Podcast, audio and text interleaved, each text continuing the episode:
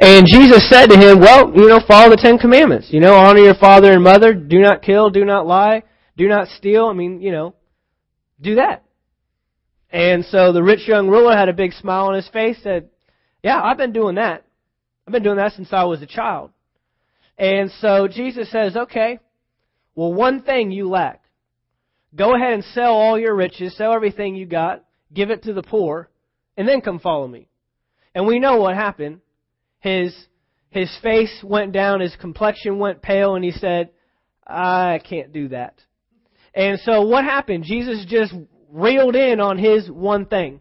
Jesus just knocked away at that's the one thing that you need to give up. See, we've we've all got areas we're doing good in and we're excited about and I'm growing and I'm changing this and I'm changing that. But at some point for growth to take place, uh, Jesus talked about being a part of the vine and being a part of him requires pruning.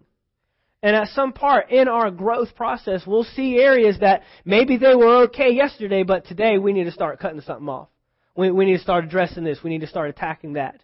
And so, um, throughout the Word, as we continue to look at this, um, a lot of it's exciting. In fact, all of it's exciting. The pruning is even exciting. The pruning's exciting because there's growth on the other side of that. That's where the, that's why it's so exciting.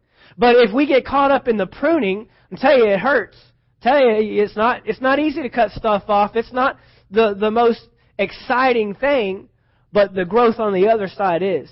And so we're going to talk about all of it. As your pastor, you've heard me say this, especially over the last several weeks, getting into the gifts of the Spirit. Um, that is an area in the church that we've just decided not to really talk about. We don't really want to address it. Um, and it's for different reasons. It's for different reasons. For some people, they don't understand it. Um, but the Bible says in Hosea that uh, because you don't understand, that will be your downfall. It says they will perish for the lack of understanding. Um, some people have seen the tool or the gifts of the Spirit misused or abused properly. See, I call it the, the American doctrine the American gospel. Because in America, we live in a democracy. Um, and you hear me talk about this so many times. But in America, we live in a place where we get to pick and choose.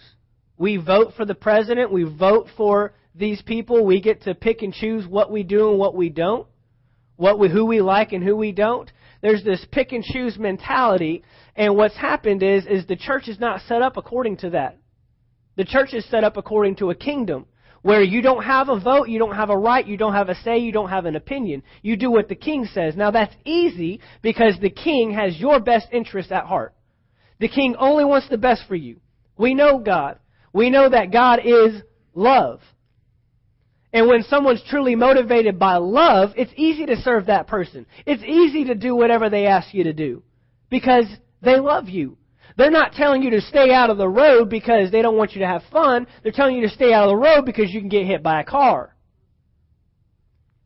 And so what has happened is we have let this American thought process, this mentality, to creep into the church. And so as we're reading through the Bible, I like that. Oh, that's good. Uh, no, I'm, I'm not too big on that. I don't understand that. That makes me uncomfortable. And so we're, we're picking and choosing what we let in the church, what we live by, what we're governed by.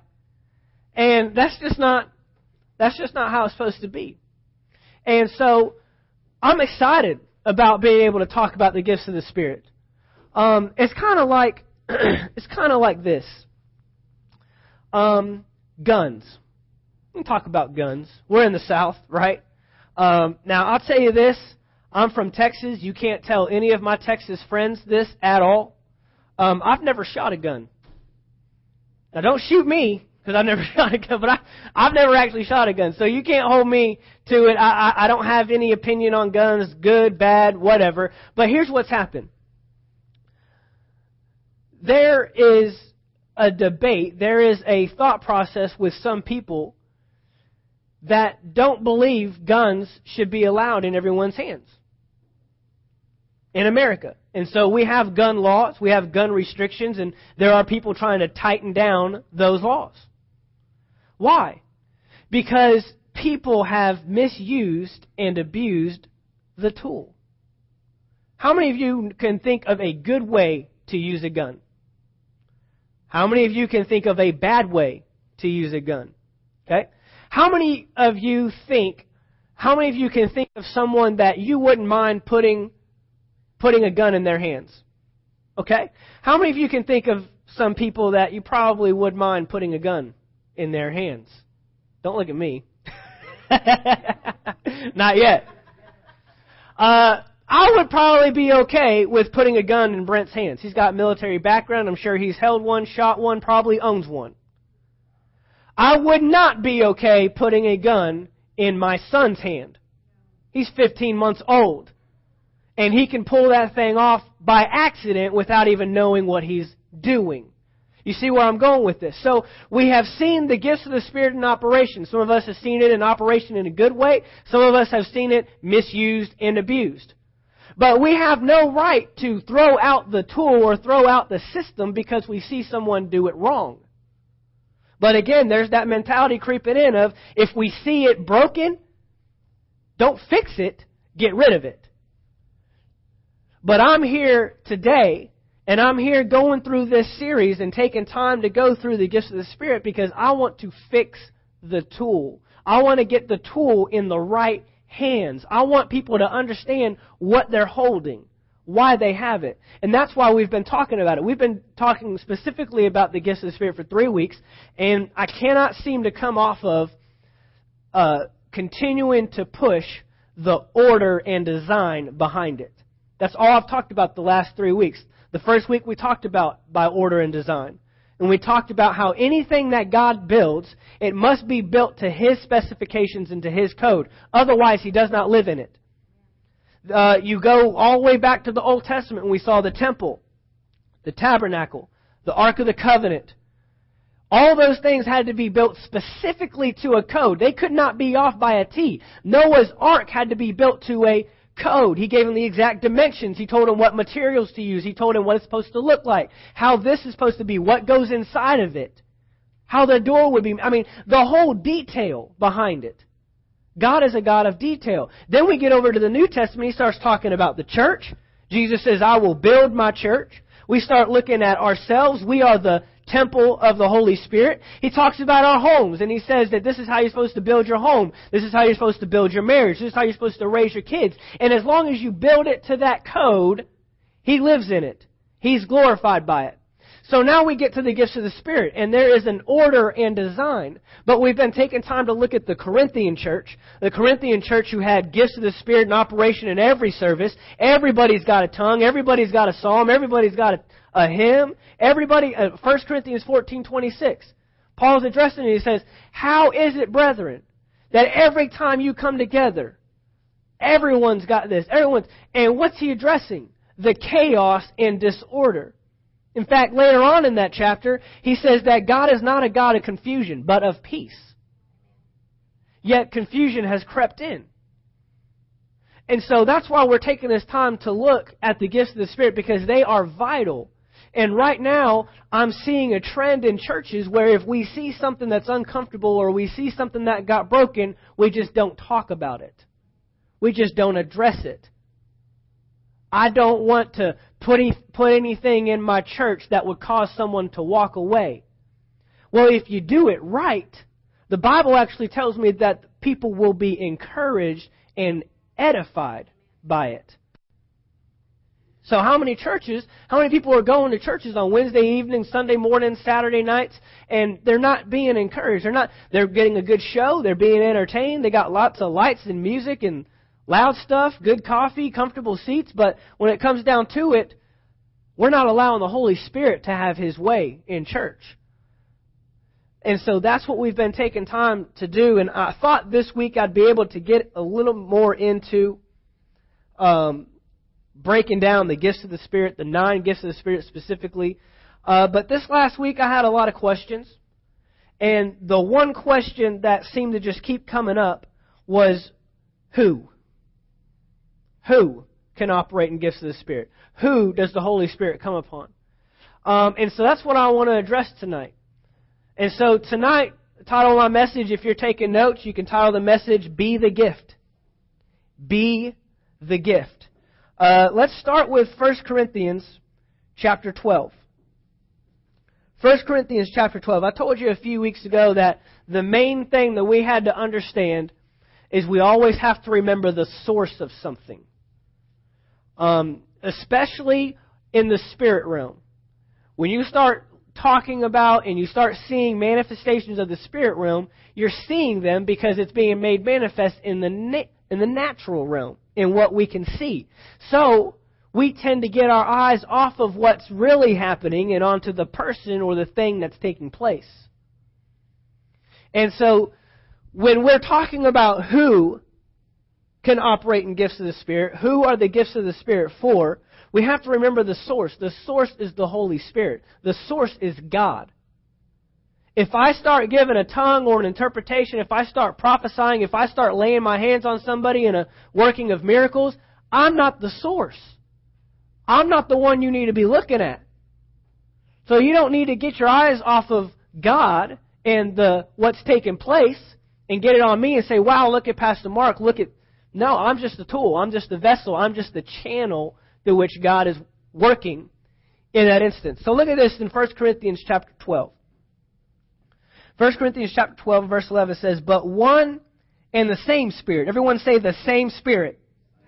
The same Spirit works all these things, distributing to each one individually as he wills. So who's the dist- who's distributing? The Holy Spirit, God. God's just distributing by His Spirit. It's not, it, it, I'm going to tell you this right now. The Holy Spirit never moves or never operates in someone's life without them wanting it. You've heard me say that the Holy Spirit requires a yielding to. He's not going to take over my body. He's not just going to start spitting out words that I don't want to say. He's not going to make me lay hands on somebody I don't want to lay hands on. He's not going to make me prophesy to someone that doesn't want me to prophesy to them. Is this or uh, uh that that if I don't want to prophesy, you see what I'm saying? Me being the one yielding, if I don't yield to the Holy Spirit, the Holy Spirit doesn't move through me. Now I've been in situations where one person didn't yield, and so someone else got impressed upon by the Spirit of God to move in this instance. Because, why? Because God loves people. God loves people. God, through, through the gifts of the Spirit, wants to edify, wants to encourage people. He cares about you. So if I'm not yielding, He's going to move on somebody. Somebody's going to get the Spirit to move in that situation and in that service. So, the Holy Spirit distributes the gifts as He wills not as you will. You can't will it to happen. You can't say, I want. Now, you can. You can desire it. But you can't will that specific thing to take place. The Holy Spirit is the one that moves upon people. So He's the source. The person that's moving is not the source. Okay? You are a tool. 1 Corinthians chapter 12 verse 18. We're going to set a pattern here. A little further down. But now God has set the members, each one of them, in the body just as he pleased. So who set the members? God. And who gets pleasure out of it? God. God sets us in the body as it pleases him. Did you know that you please God when you're in your position in the body? That's awesome. See, it's not about me. It's not about serving the church. It's about serving God. It's about God being pleased. It's about God being excited. God being happy that you're giving yourself to that. That's awesome. Let's keep on going. 1 Corinthians chapter 12 verse 27, a little bit further down. Now you are the body of Christ and members individually. Verse 28. And God has appointed these in the church. First apostles, second prophets, Third, teachers. After that, miracles. Then, gifts of healings, helps, administrations, and varieties of tongues. Now, who does it say appointed? God. So there is three verses. There's your confirmation that the Holy Spirit, that God is the one moving through people and appointing people and setting people in their position. Now, we, we've looked at this chapter before, and this is where Paul is talking about the church as a body. I love, I love how the Bible so many times will relate something unseen to something seen. We all know what a body looks like. We all know uh, how a physical body operates. We all know that uh, that my arm is attached to the body. My arm gets direction from the head, my heart, the whole thing. They're all working together. If any part of my body stops working with me and starts working against me, where do you go for that? The hospital, the doctor. My kidneys aren't working, my lungs not working, my heart's failing, my brain's not up. We, we go to somebody to see that. Why? Because the body should be working together. And so, just as you have many members with different assignments, none of it's better than anybody else. None of these members, in fact, the members you can't see, they're not any less than the ones you can see. Because if my heart stops working, although you can't see it, the rest of me stops working. What you can see shuts down. Okay? Then also, none, of my members can do all of it. My brain needs my heart to pump blood to it. My hand, my mouth needs my hand to bring food to it. I mean, the, there's not one part of my body that's doing it all. My hand saying, all right, you guys sit down, take a break, I got this, I'll, I'll pump, I'll think, I'll walk, I'll eat, I'll, I'll talk. The talking hand. No, it doesn't work that way. Okay? Also, this is the qualifier right here. What qualifies you to operate in gifts of the Spirit? Being a part of the body. Being a part of the body, right there. That's why he said in verse 27, Now you are the body of Christ and members individually. That means that someone just walking in off the street who hasn't attached themselves to this body and this vision, they don't have a voice in this church. And as the head of this church, as the pastor of this church, as the overseer, I have the responsibility to make sure that doesn't happen. And we've had that happen before. Down in St. Augustine, you know, you, you, you get of size and people start hearing about you and so they drop by and they think they have a word for your church. You, you're not a part of the body. You don't know what's going on here. Well, I'm not just going to hand a microphone to anybody.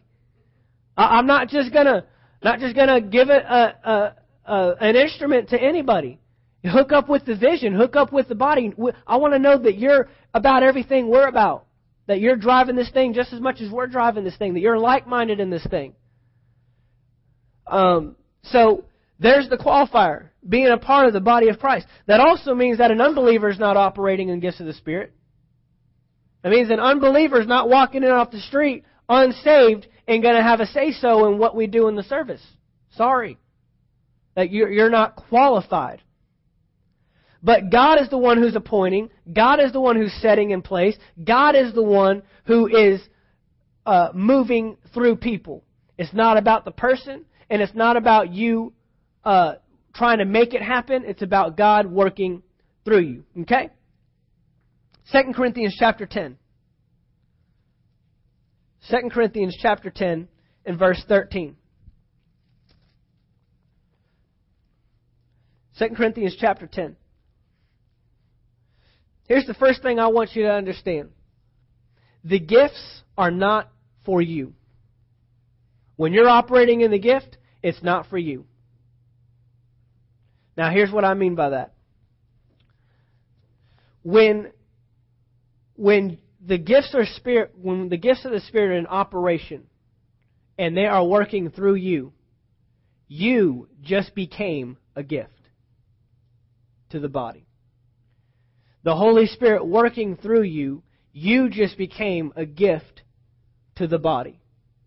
Let's look at this in, in 2 Corinthians chapter 10, verse 13. We, however, we, however, will not boast beyond measure, but within the limits of the sphere which God appointed us. God appointed us. a sphere which especially includes you. For we are not overextending ourselves, as though our authority did not extend to you. For it was to you that we came with the gospel of Christ, not boasting of the things beyond measure, that is, in other men's labors, but having hope that as your faith is increased, we shall be greatly enlarged by you in our sphere to preach the gospel in the regions beyond you, and not to boast in another man's sphere of accomplishment. But he who glories, let him glory in the Lord.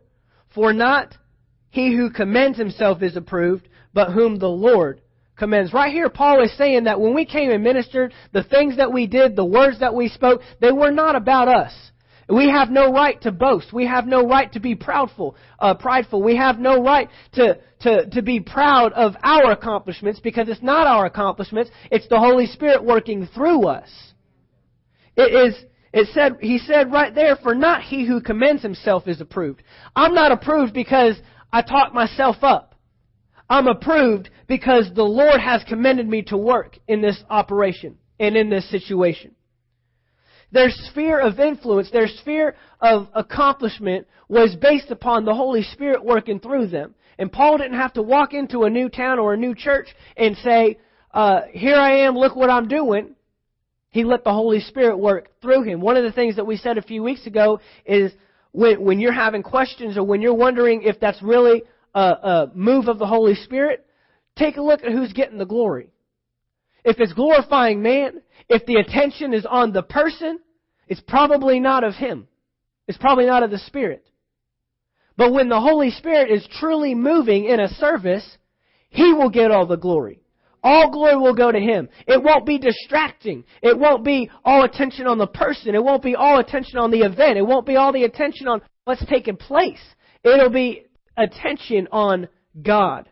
It'll be purposeful. It'll be the Holy Spirit lifting up God Himself. That's how we can know. And so Paul is saying here, I'm not commended because of what I'm doing. I glory in the Lord. Romans chapter 12, verse 3. Romans chapter 12, in verse 3. Paul's got a little more to say about operating in these gifts. And he says here, For I say, through the grace given to me to everyone who is among you, not to think of himself more highly than he ought to think but to think soberly, as God has dealt to each one a measure. Who is dealing? God. Verse 4 For as we have many members in one body, but all the members do not have the same function, so we, being many, as one body in Christ, and individually members of one another. Verse 6 Having then gifts differing, we already know, according to 1 Corinthians chapter 12, that there are diversities of gifts, but the same Spirit. Having then gifts differing according to the grace that is given to us, let us use them.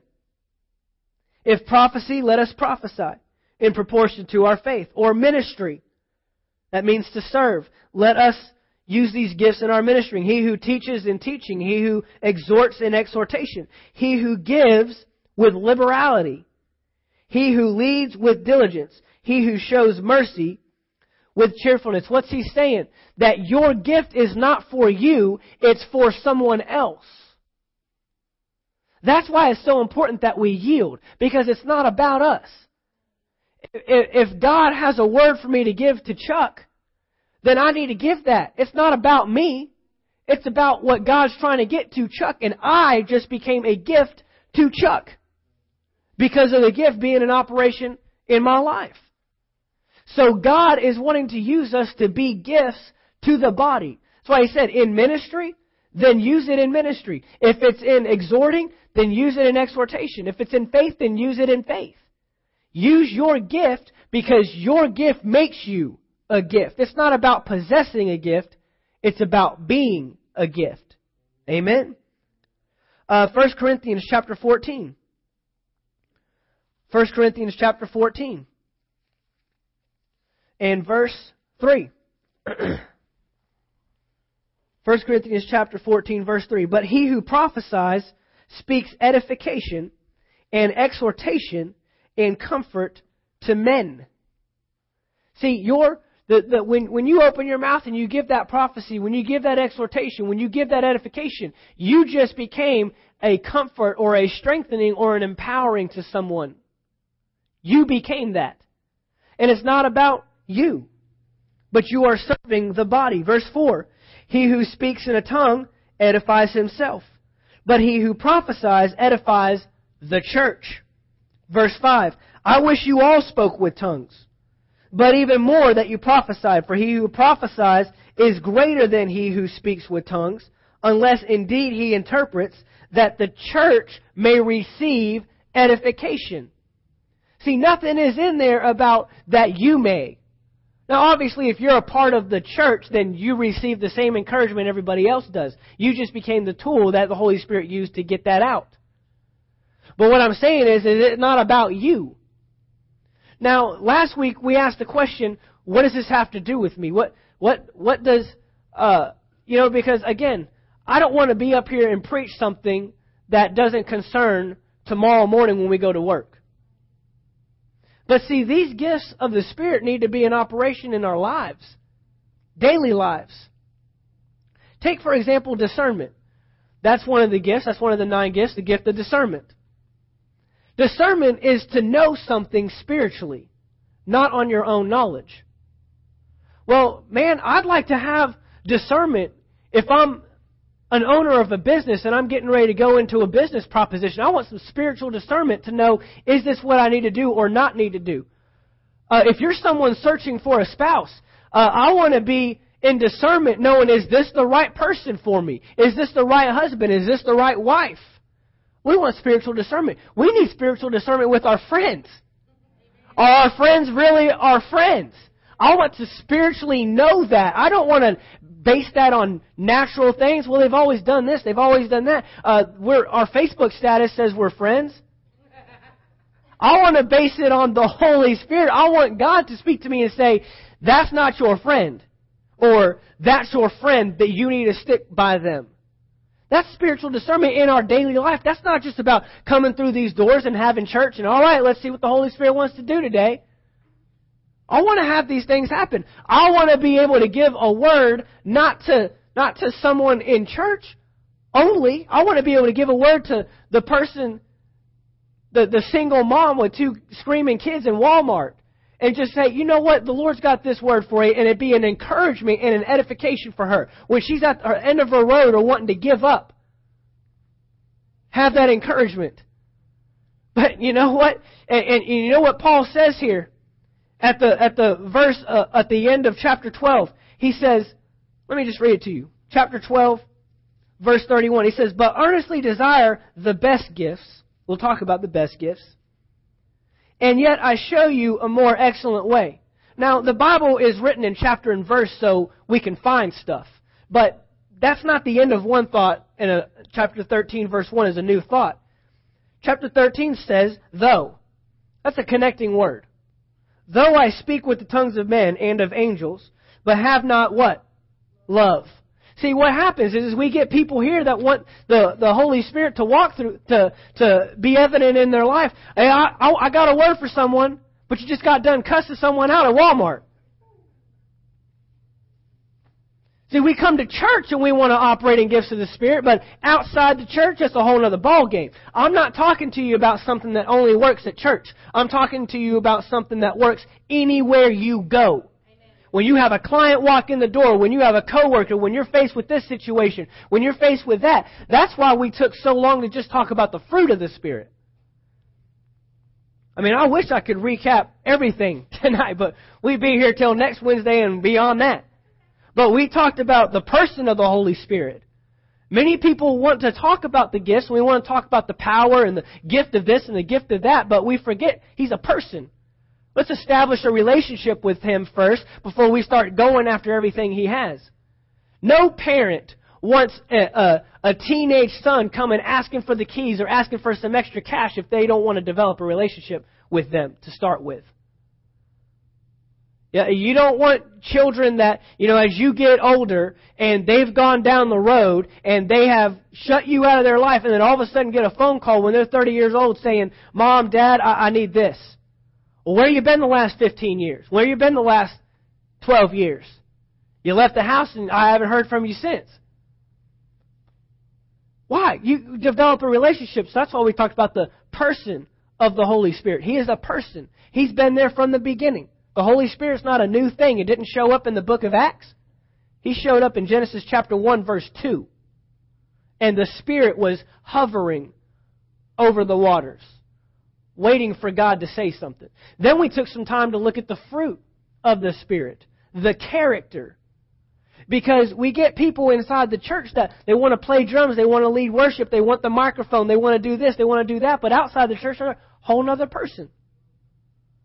And a spiritual person is not someone that's got a tongue every service, that doesn't run around the building every service, that uh, doesn't lead worship. A spiritual person is someone that can go out there and walk in love with someone that just got done cussing them out. That can go out there and have peace in a crisis. And everybody look at them and say, How in the world are you so peaceful? Why are you at such peace? Because the fruit of the Spirit is evident in my life, because the Holy Spirit is working through my life. So that's why we've taken this time to look at these things. Let's keep going.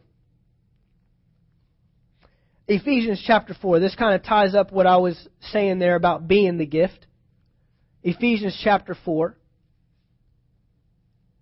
verse 7. We're going to look at, did you know Jesus gave gifts? Jesus gave some gifts. Ephesians chapter 4 verse 7.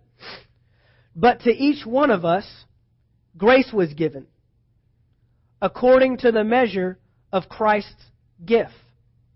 See, Christ has given us a gift and there's grace to perform that gift that comes with it. The thing we have to understand is we don't want to get outside of the grace that comes along with the gift because if you get outside of the grace, then you're not equipped to walk in the gift. For example, a pastor. If I was not called to pastor, I would not want to pastor. There is a grace that comes with the position of pastoring, with the gift of pastoring. And if I'm not called to pastor, then I don't have the grace to pastor. And now I'm trying to pastor on my own. I'm trying to pastor on my own ability, not on His ability. Grace is God's ability to perform what He's called you to do. That's what grace is for. Look at this. Let's go a little further here. Verse 8. Therefore, he says, when he ascended on high, he led captivity captive and gave gifts to men. Now let's find out what those gifts are. Go down to verse 11. And he himself gave some to be apostles, some prophets, some evangelists, some pastors, and teachers. That's what we call today the fivefold ministry. Teachers, prophets, evangelists, pastors, for the equipping of the saints, for the work of ministry, for the edifying of the body of Christ. Here's what just happened. The gift, I don't possess a gift to pastor. I am the gift. The pastor is the gift. This is what we just talked about in gifts of the Spirit. When you possess the gift or when the Holy Spirit is working through you, you become the gift. See, we, we live in a nation that doesn't uphold uh, and honor leadership. In fact, we make fun of leadership. You can turn on uh, Jay Leno or David Letterman any night of the week, and they're probably at some point going to talk about the president in a negative fashion. I used to watch that stuff all the time, man, because some of those guys, they can even do impressions sometimes. George Bush was hilarious to do impressions of.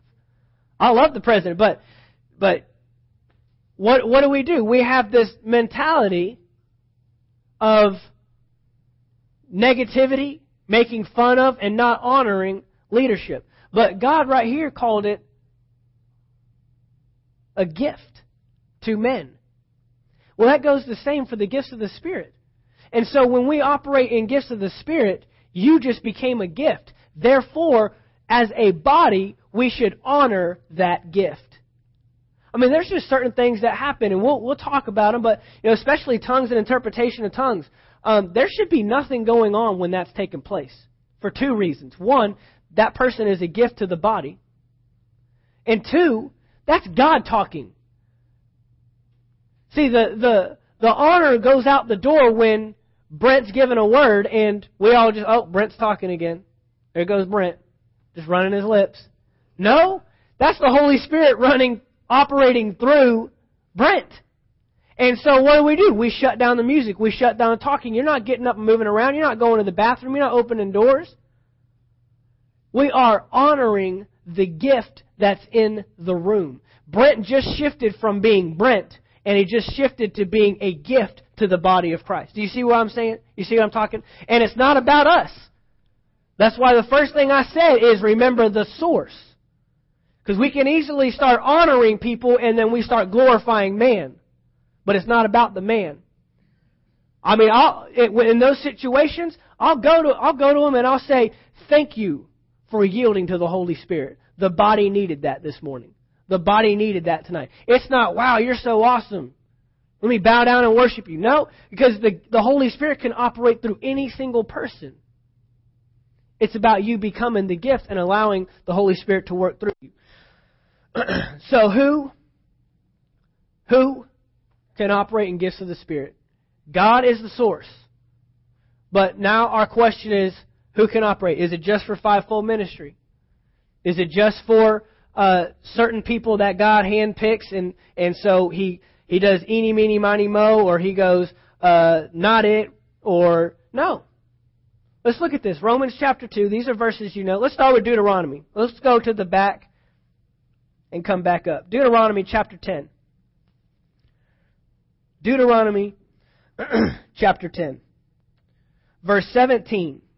Verse 17 says, For the Lord your God is a God of gods and Lord of lords, the great God, mighty and awesome, who shows no what? Partiality, nor takes a bribe. He's not, he, he, he's not partial to anybody. Well, I love this one more than I love this one. Or I, I want to use this person more than I want to use this person. That's why he used the body as an example for the church. Because no part is greater than the other. It's a level playing field. I mean, when, when I do, when I have leadership staff, you know, when we were down in St. Augustine, we were full-time children's pastors, and we had staff with us. We had staff meetings, and we were very clear. Uh, you know, you, you've probably seen them where in leadership they'll build the model of the steps and we'll say this is the this is one layer and then you got another step and that's the next layer closest to the pastor and then you got the or in any you got the CEO and then you work your way down. My model is like a spider web. We're all on the same playing field. We got a source in the middle and then it spans out from there. And everyone's got a different part to play. Everyone's got a different uh, Uh, there's a different entity.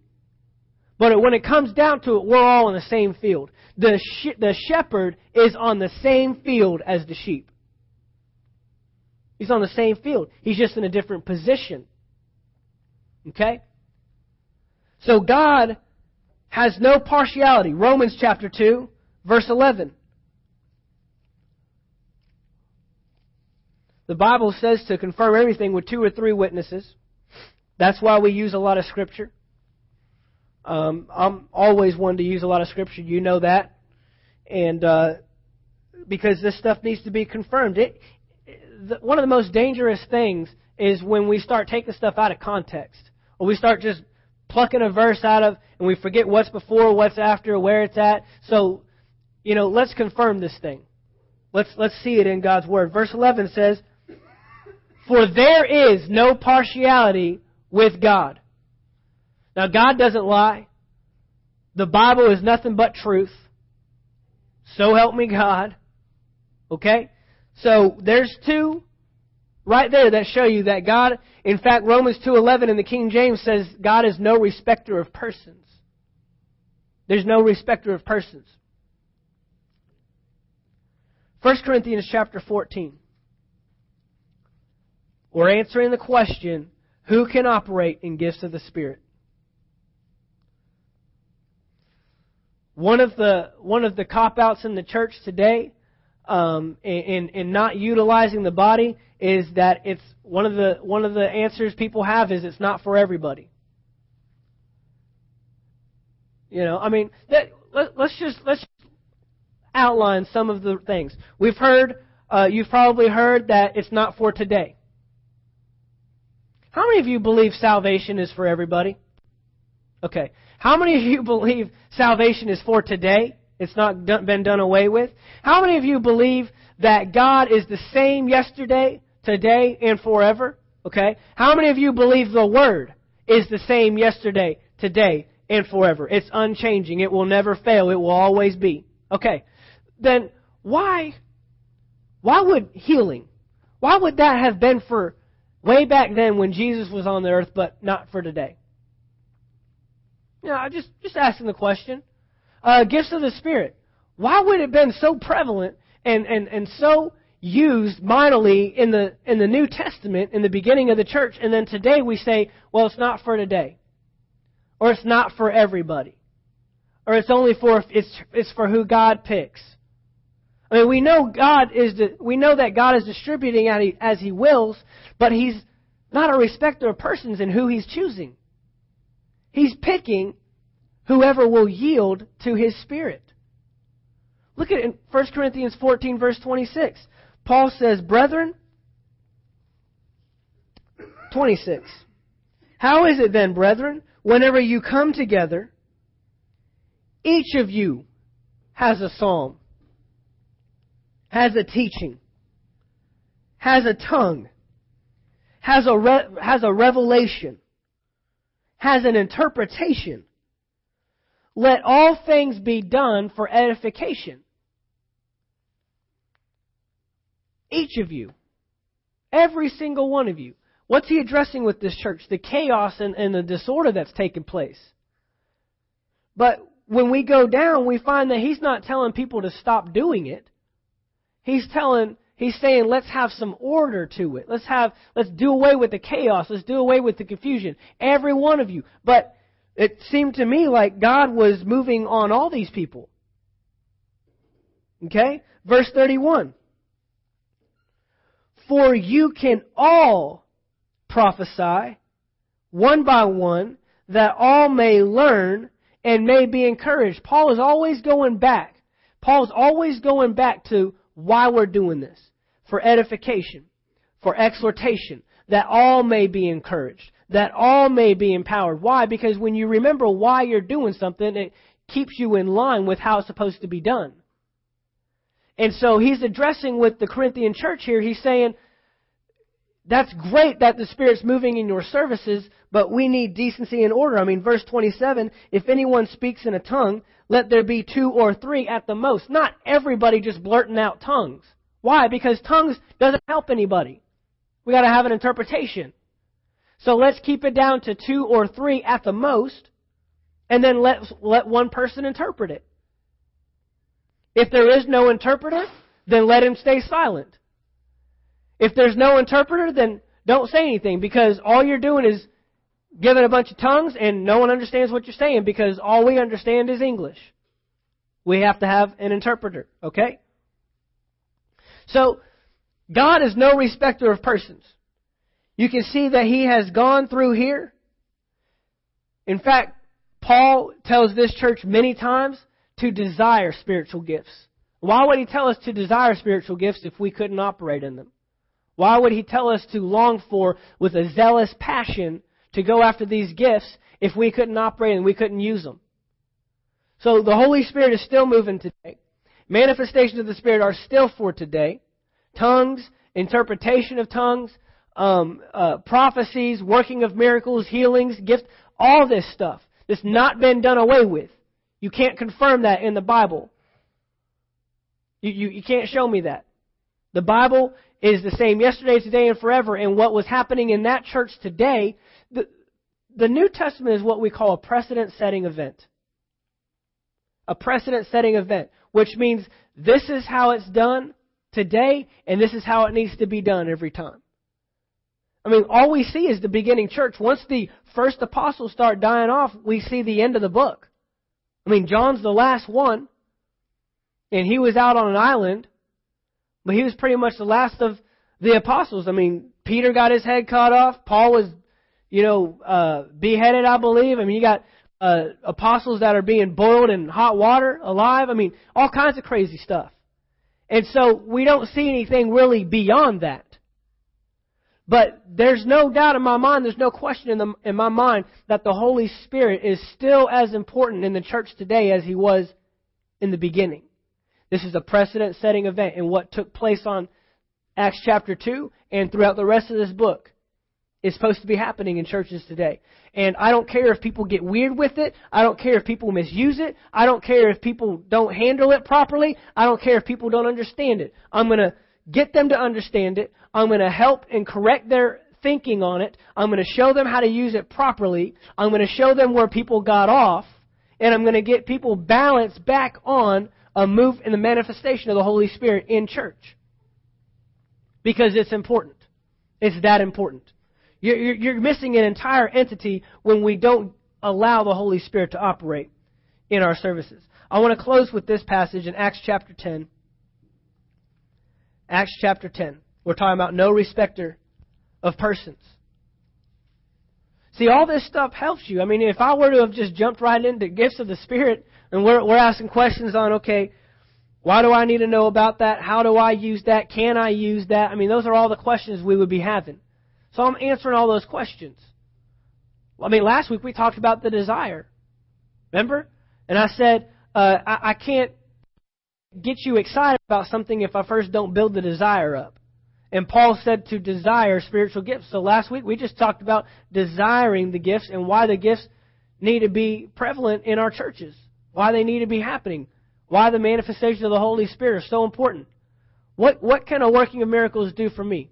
What can a gift of faith do for me? What can tongues and interpretation do for me? What can a private use of tongues do for my life? I want to build a desire. I mean, I've spent the last few weeks actually just having conversations with people about it, uh, just to to build up desire within them to say, this is why it's so important. This is what everybody wants to know. What's in it for me? Anything we do in life. I mean, why? Because we don't want to waste our time doing something that we don't. That's not going to benefit us. I mean, why do I need to do my taxes? Let me tell you why you don't need to do your taxes. and see if you still want to do. I mean, we're talking about why do I need to put gas in my car? Why do I need to drink water every day? We want to talk about stuff that's benefiting us. So we need to just build up desire. Well, Acts chapter 10, we're, we're here with the man. His name is Cornelius. And I'm going to just kind of cliff notes it for you and, and, and break it down, we got a man named Cornelius. He's a Roman. He's actually a centurion. He's not a Jew. And up to this point, God's manifestations, God's Spirit was moving upon the Jews. And so now we have a man here. He's a righteous man. He's a just man. See, being born again doesn't make you righteous. Because Abraham was righteous, and he didn't have the opportunity to accept Jesus into his heart.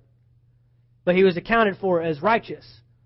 But once Jesus died on the cross, that requirement, those requirements went out the window, and to become righteous required you to be born again. Okay? So born again doesn't make you righteous, but to be righteous, you have to accept Jesus into your heart. We see how that works now? So he's a righteous man in the sense that he fears God. He's praying. In fact, on this day, he's praying. And he was praying to God one day, and uh, God told him to send men to Joppa, to another city, and ask for a man named Simon Peter. We all know about that guy.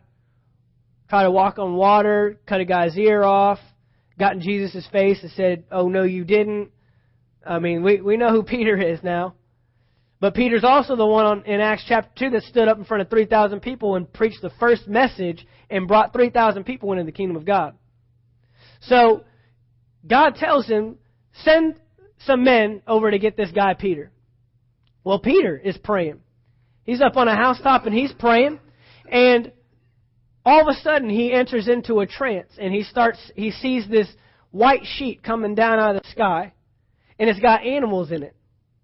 And a voice tells him, Rise, Peter, kill and eat. One problem. The food that was in there, the animals that were in there were unclean. He's not allowed to eat them. So Peter says, Lord, I can't eat this.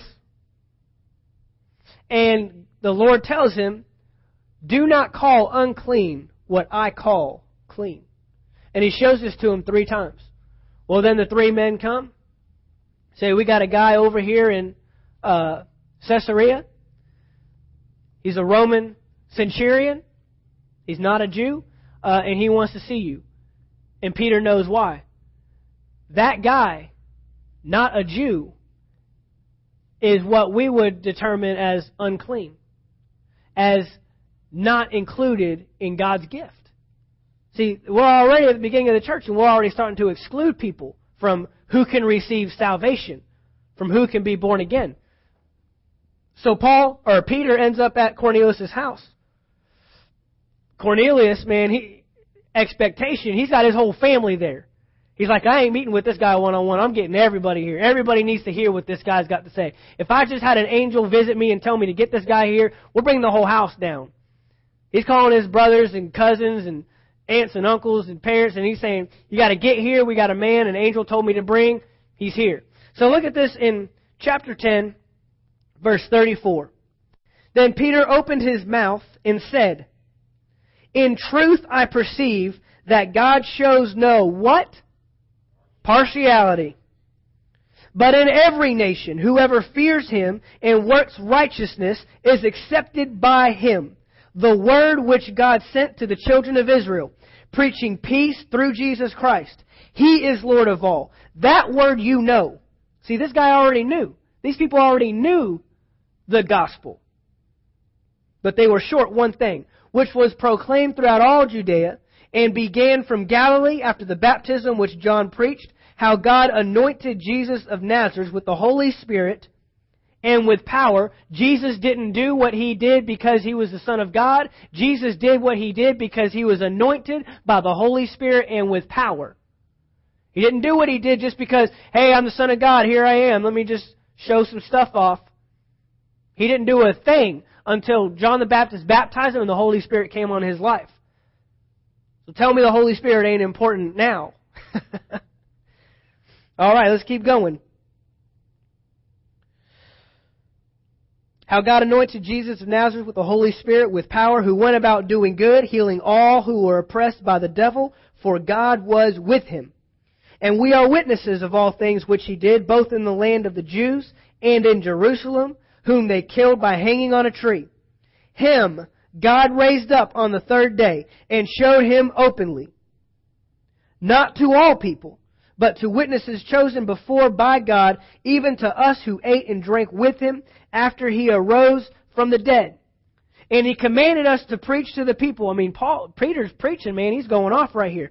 And he commanded us to preach to the people and to testify that is, that it, that it is he who was ordained by God to be judge of the living and the dead. To him, all the prophets witness that through his name, whoever believes in him will receive remissions of sins. Peter is in the middle of preaching his message. He's still going. Next verse. Verse 44.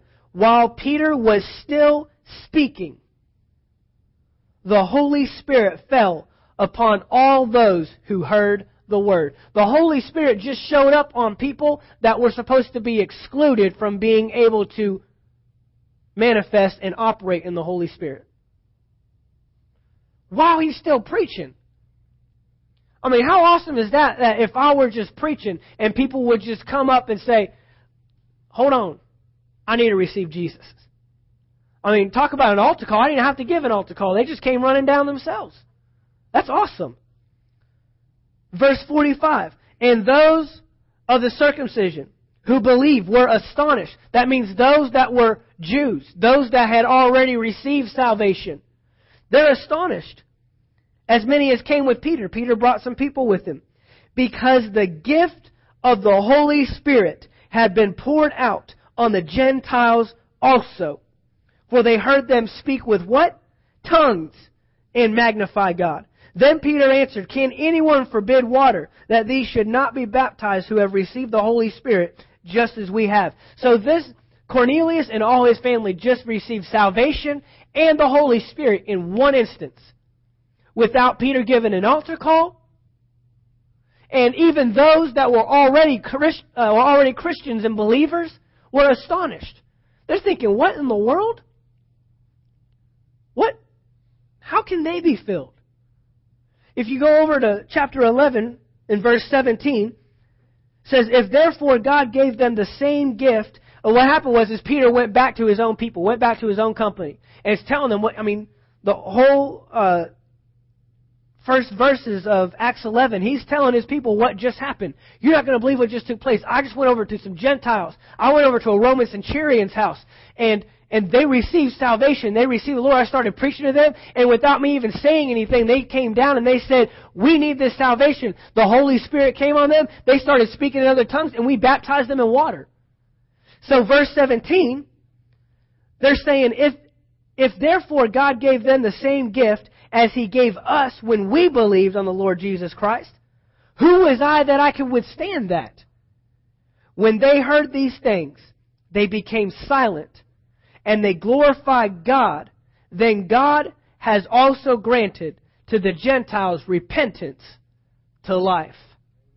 You cannot show me in God's Word where He's cutting people out, where He's excluding people, where He's saying, you can't, you can't, you can, but you can't. The gift of the Holy Spirit will go upon anyone that is yielding, anyone that is willing, anyone that is desiring, anyone that is expecting God to move through their life. Anybody can.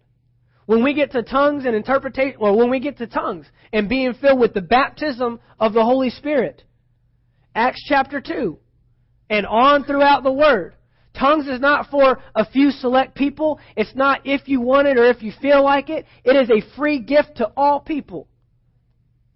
I mean, what, for some reason, when we get past salvation, then we start breaking down and picking and choosing and, and determining who gets what. And just like salvation is for everybody, the Holy Spirit is for everybody. Just like salvation is for everybody, healing is for everybody. And those, those are the three, those are the two things, the Holy Spirit and healing, that we start breaking down. Why? Because they're not as prevalent as salvation. See, salvation, there really is no natural sign that accompanies it. I mean, we know that people's composure changes. Eventually their lifestyle changes. Um, sometimes you know, man, you're saved. We know you got born again. The, the, your joy, your composure is different. You're more excited about life. You, you, you, you know you have a purpose and a plan for your life now. But physically, you don't come down here, pray the prayer, walk back to your seat a different person. You don't look different. There's really no natural sign, but with healing, there's definitely a natural sign. With the gift of the Holy Spirit, the, the infilling of the Holy Spirit comes with the evidence of speaking in tongues. The speaking of to- speaking in tongues is evidence or proof. If I bring evidence to you about something, I'm proving to you that something just happened. So tongues has the natural sign that accompanies it. But that doesn't make it any less uh, real to anybody. That doesn't make it any less of a of an experience that every single believer ought to experience. And that's where we're going to start next week is we're going to start with the baptism and the infilling of the Holy Spirit. And then from there we can get into the nine gifts of the Spirit. Because I can't talk about tongues and interpretation if you don't know what tongues is for in the first place. Because there's a private side and there's a public side. And the problem here in the Corinthian church is people were confusing it, and so they're coming to, to church and they're just given tongues like crazy when it was really meant for a private use in their own daily life. And so we'll look at that side. And then we'll look at the public side. When it is time to give a tongue and then an interpretation must follow it. And we'll look at those things. But I'm telling you today, we're answering the question of who? Everybody. That's who. God is willing and able to manifest His Spirit and operate the Holy Spirit to anybody and everybody that is willing and will yield to the Holy Spirit. Period. I have never prayed for one person or laid hands on one person and they were filled with the Holy Spirit that didn't want to be filled with the Holy Spirit. Bottom line. If they didn't want it, I could pray there for three hours. But you know what I realized? After about maybe 10, 15 minutes of praying with someone and they're not quite, they're not quite yielding it yet, I say, you know what? I'm going to stop right there. I'm going to teach you more. And we're going to build a desire. And we may, I may talk with them for two weeks, three weeks. I may talk with them for a month, six months. And then all of a sudden it'll click and say, that's why I have to have it. And when the desire there, and when the, when the willingness is there, and the yieldness is there, then it's two seconds, man. they're operating, they're moving in, in, in uh, tongues and are filled with the Holy Spirit. But what do I need to do? I got to get them to desire something. If I don't tell you how awesome ice cream is, you're not going to want it. Okay? I, I can't I can't get you to desire some or I can't get you to take something or be willing to have something if there's no desire for it in the first place. So that's why we've taken this time to build this up to identify what the gifts of the Spirit are for, why they need to be made manifest in the church, why we need to desire them, and who can have them. Because man, if I didn't talk about today, then we could be sitting here for the next several weeks going through the gifts of the Spirit and just think, well, that's not for me. But maybe Pastor Mark will do it one day. man, I wish I could do that. That sounds really cool. Maybe one day I'll be cool enough, or maybe God will put his little halo on my head and say, you can move in the gifts of the Spirit. Well, I'm going to tell, but I'm telling you today, you're already there. Your qualification one is salvation. You must be a believer. And two, you must be connected to the body of Christ. If we got people that are just out running around and don't really want to hook up with the church and don't really want to be a part of a local body church, uh, don't expect to just walk. You ain't walking in this church. There might be some churches that will let you in and say, "Hey, come on in. You got a word? Here's a microphone," and start spitting out all kinds of crazy stuff. But you know that's that's where people get hurt. Is we start putting we start putting guns in the hands of babies we start trying to get people to operate in tools and manifestations that they don't have the knowledge about. They're not qualified to use the tool and to operate the machinery. And so that's why we're taking this time to go through the Word, develop the desire, develop the understanding. And I'm telling you, we'll see the gifts of Spirit in operation. Amen? Well, Father, we thank you for your Word this evening. Holy Spirit, I thank you that you are uh, opening ears, opening minds, opening hearts to be receptive to your word, to be receptive to what you want to do in this church. It's not about a man, it's not about me, it's not about a name, it's not about any person. It is about us desiring the spiritual gifts in operation in our church so we can be edified, so we can be encouraged, so we can see you work. I don't want to come to church and just have a show and, and be entertained. I want to come to church and know that I received life for tomorrow. When I punch in tomorrow, I just received life last night. That the Word of God is speaking to me, that it's opening my, my ears and my eyes, that I'm growing in knowledge and understanding, and that I'm seeing how you want to use me on a daily basis. This stuff can be used just as much outside these doors as it is inside these doors. So, Father, I thank you for this body that desires to grow, desires to learn. We have open ears, open hearts, we're receptive. Father, and I thank you that as we continue to grow, we will see you work in our lives individually and as a body. In Jesus' name, amen. Amen.